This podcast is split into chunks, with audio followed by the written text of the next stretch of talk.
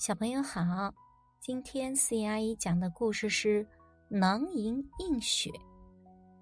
古时候有两位很有名气的学者，一位叫车胤，另一位叫孙康。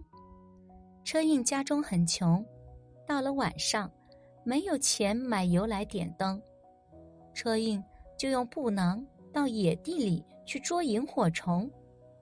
萤火虫自己可以发光，集在一起时能发出可以让人勉强看书的微弱亮光来。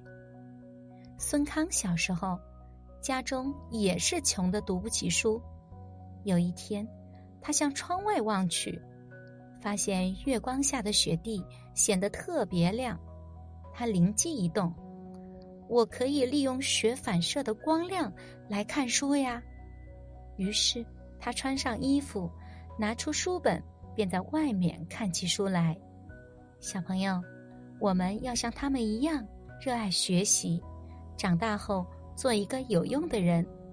我是思妍阿姨，我们下一个故事见。